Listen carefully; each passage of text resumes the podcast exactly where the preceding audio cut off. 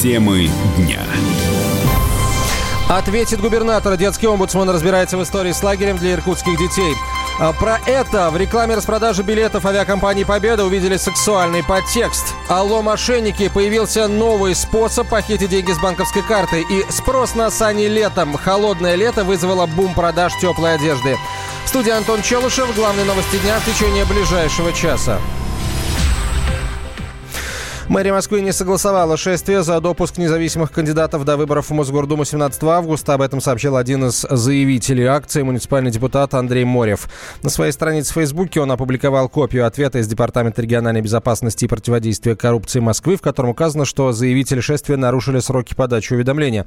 Морев подчеркнул, что депутаты могут подавать заявку на митинг за пять дней, как это было сделано ранее. В июле мэрия столицы согласовала акцию 17 числа после того, как 11 к властям обратились заявители.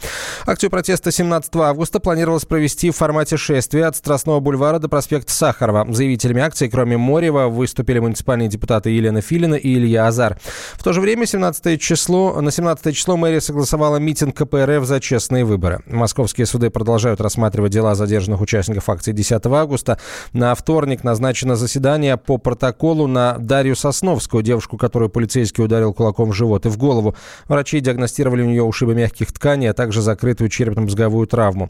Член Совета при президенте России по правам человека Андрей Бабушкин считает, что сотрудник МВД, превысивший свои полномочия, должен понести наказание. Я думаю, что э, действия, которые совершены в отношении нее, должны быть квалифицированы как превышение служебных полномочий применением насилия. И, конечно, э, фактором, который не является отягчающим, перечень обстоятельств, он исчерпывающий, но фактор значимый. Это такая вот демонстративная публичность, направленная на запугивание гражданских активистов. Я думаю, что, конечно, тот, кто ее ударил, должен отвечать в рамках уголовного законодательства. Но она, даже если она бы и допустила нарушение административного кодекса, с учетом изменения обстановки, она должна быть от административной ответственности освобождена. Но я думаю, что вообще она не допускала административных правонарушений, потому что я сам видел многократные, многочисленные случаи мотивированного задержания, когда человек, например, скажем, наблюдал длительное время, да, не только я его видел в момент задержания, но до этого я его видел, видел, как он передвигался, что он делал,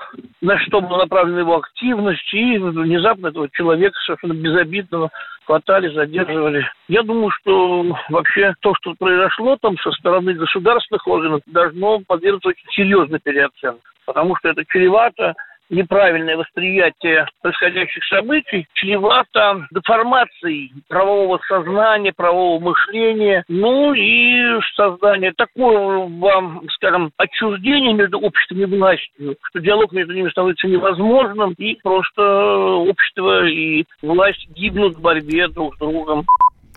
После многотысячного митинга на проспекте Сахарова 10 августа часть участников акции продолжили шествие в центре столицы. Многие из них были задержаны в районе Китай-города. В отделах полиции оказались 256 человек.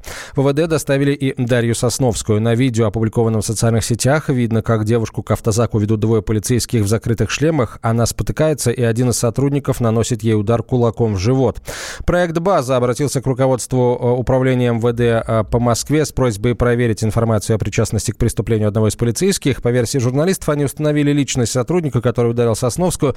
Опубликованы данные о его месте службы, имя и фамилия. В официальном ответе МВД указано, что информация проекта «База» не соответствует действительности. Массовые несогласованные акции протеста начались в середине июля в Москве. Участники требуют допустить до выборов в Мосгордуму незарегистрированных оппозиционных кандидатов. В общей сложности полиция задержала на акциях протеста более полутора тысяч человек. Следственный комитет возбудил уголовные дела о массовых беспорядках и нападениях на представителей власти. По нему проходит 12 человек, 9 фигурантов дела уже арестованы.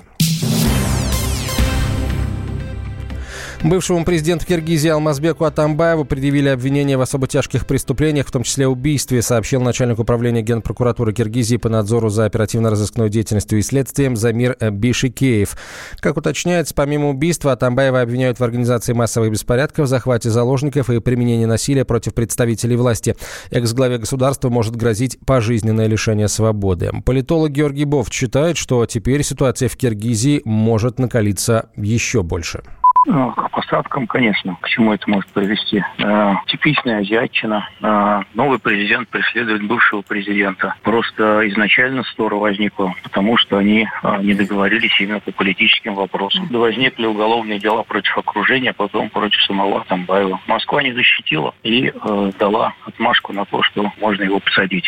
Ей все равно, с кем иметь дело в Киргизии, лишь бы была стабильность. Киргизская политическая элита э, является собой незрелый фрукт, э, который который раньше времени упал на землю. Мне кажется, вот так. Там есть противоречия между севером и югом кланов довольно острые. Атамбаев от севера, а нынешний президент у нас юга. Вот, поэтому, конечно же, Атамбаев сейчас станет символом э, сопротивления севера э, югу, и это только может усилить, вернее, внутренние противоречия в стране и к стабильности точно не приведет. Вообще самое разумное было в этой ситуации сесть всем за круглый стол и как-то пытаться договариваться. Обвинения серьезные, но азиатская политика такая, что если за Тамбаева выйдет много народу, то из тюрьмы он выйдет не только выйдет, но и выйдет оттуда победителем политическим. Вопрос в том сейчас, как будет развиваться ситуация на улице. Удастся ли подавить э, эти возмущения, которые будут какие-то или нет.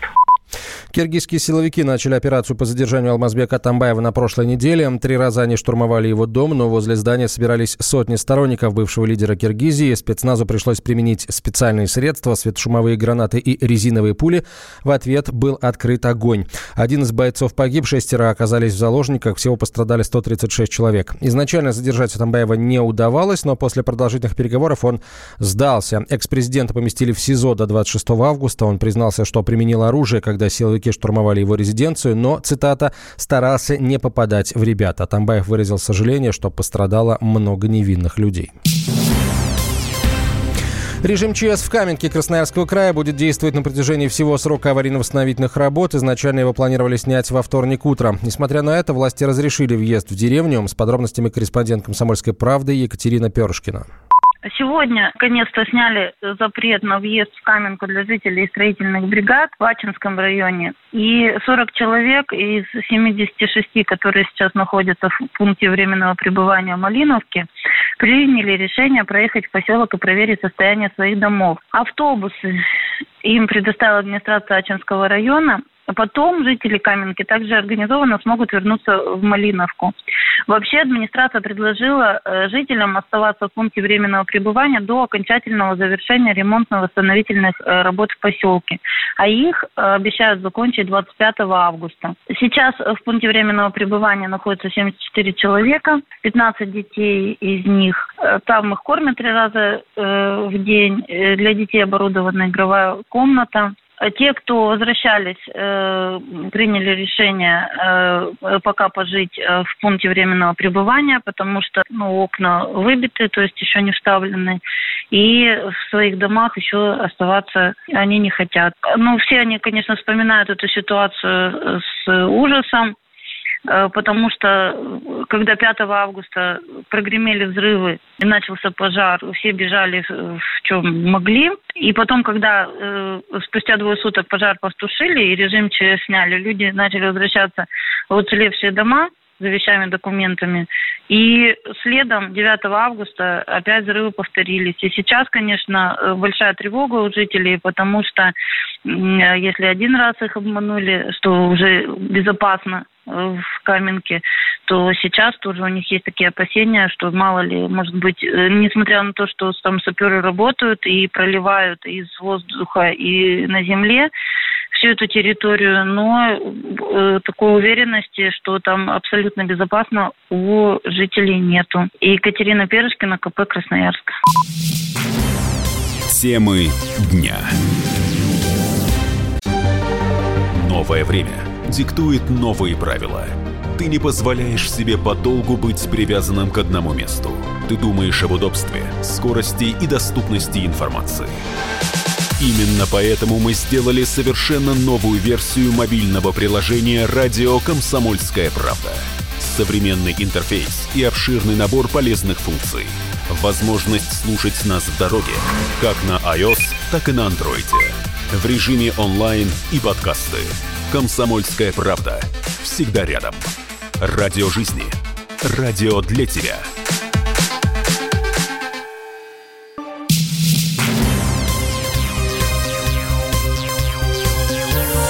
Темы дня. Детский омбудсман обратится к губернатору Иркутской области из-за ситуации с Рязанским лагерем. По словам Анны Кузнецовой, чиновники должны были узнать условия проживания, прежде чем отправлять детей отдыхать в антисанитарию. Сама ситуация, безусловно, абсурдна. Детей, которые пострадали от наводнения населенных пунктов Иркутской области, в благих целях направили в лагерь в Рязань на отдых, с которого они, по сути, сбежали. Грустно и стыдно за организаторов горе путешествия. На данный момент все 179 детей, а также 12 сопровождающих выехали назад в Иркутскую область. Во-первых, организаторам, прежде чем отправлять детей на отдых, следовало бы выяснить, насколько условия, которые предлагает лагерь, приемлемы для пребывания детей. Кроме того, вызывает вопросы решения о срочном возвращении детей в регион. Дорога в 4000 километров непроста даже для взрослых. По сути, дети почти неделю поведут в поездах вместо отдыха. Мы обязательно обратимся к главе Иркутской области. Этим детям нужно обеспечить достойный отдых, а также принять меры по привлечению ответственности лиц, допустивших подобное. Никакой формализм здесь недопустим. Тем временем сибирских школьников уже вывезли из учреждения. В лагере «Лесная сказка» проводятся проверки. С подробностями корреспондент «Комсомольской правды» Павел Аверин. Ехали в лесную сказку, а попали 9 августа в лесной ад. 179 школьников в возрасте от 6 до 17 лет из пострадавшего от наводнения Нижнеудинского района Иркутской области срочно прервали свой отдых в оздоровительном лагере Сасовского района Рязанской области. Причем расположен он в селе с достаточно красноречивым в данном контексте названием «Мыс Доброй Надежды». В рекламных буклетах и на сайте учреждения красивые картинки, описывающие условия практически трехзвездного отеля как минимум. Но приехавших из Иркутской области ребятишек встретили обшарпанные стены, поломанные раковины и в душевых кабинах вместо нормальной сантехники рассеиватели от огородных леек. Даже вместо дверей висят шторы. Дети все эти прелести отдыха выложили в соцсети и как видео открытки отправили родителям, слезно умоляя их забрать из этого, как они выразились, ада. Лесная сказка – частное заведение, которое в 2019 году получило необходимое санитарно-эпидемиологическое заключение. Более того, по словам рязанских чиновников, чьи слова приводят РИА Новости, до этого момента в лагере уже успели отдохнуть 468 детей. Они, по заверению госслужащих, остались довольны отдыхом. 10 августа против директора лесной сказки прокуратура начала административное производство. Ему, а также руководителю областного управления Роспотребнадзора внесли представление об устранении нарушений. Не остался в стороне и Следственный комитет. Ситуация с иркутскими школьниками рассматривается под углом статьи Уголовного кодекса «Халатность». Как итог всей этой истории, дети, не дождавшись окончания смена, уже покинули лагерь и направились обратно домой. Дорогу всем детям и сопровождающим был выдан сухой паек, врачи снабжены необходимыми препаратами и лекарственными средствами. Группу разместили в четырех вагонах, подсластили пилюлю в Рязанском Кабмине. Павел Аверин, Комсомольская правда, Рязань. СМИ узнали о новом способе кражи денег с банковских карт. Мошенники звонят клиенту банка под видом представителей кредитной организации и сообщают о незаконной попытке перевода денег в другом регионе. После злоумышленники говорят, что операция заблокирована и просят сверить данные смартфона с доступом в личный кабинет. Мошенники узнают, какая у вас операционная система, iOS или Android, и предлагают отключить подозрительный сервис. Но для этого нужно скачать стороннее приложение TeamViewer. А с помощью него можно проводить любые операции с телефоном от вашего лица. Генеральный директор компании «Код безопасности» Андрей Голов подчеркивает, что сотрудники банка не будут просить устанавливать никаких дополнительных программ на телефон. Это программа TeamViewer, которая позволяет вам управлять удаленно компьютерами, в том числе и мобильными устройствами. Но первое, чтобы это делать, эту программу необходимо установить на мобильное устройство, да, то есть э, будь то оно работает под iOS или там под Android, а необходимо подключить э, это устройство ну, к централизованной системе управления там, того же мошенника. Для этого необходимо, э, первое, сказать ему вот этот ID, что такое этот ID? Это ID, номер ну, вашего либо компьютера, либо мобильного устройства в системе TeamViewer. То есть вы когда инсталируете, вам автоматически выдается на каждое устройство там уникальный ID.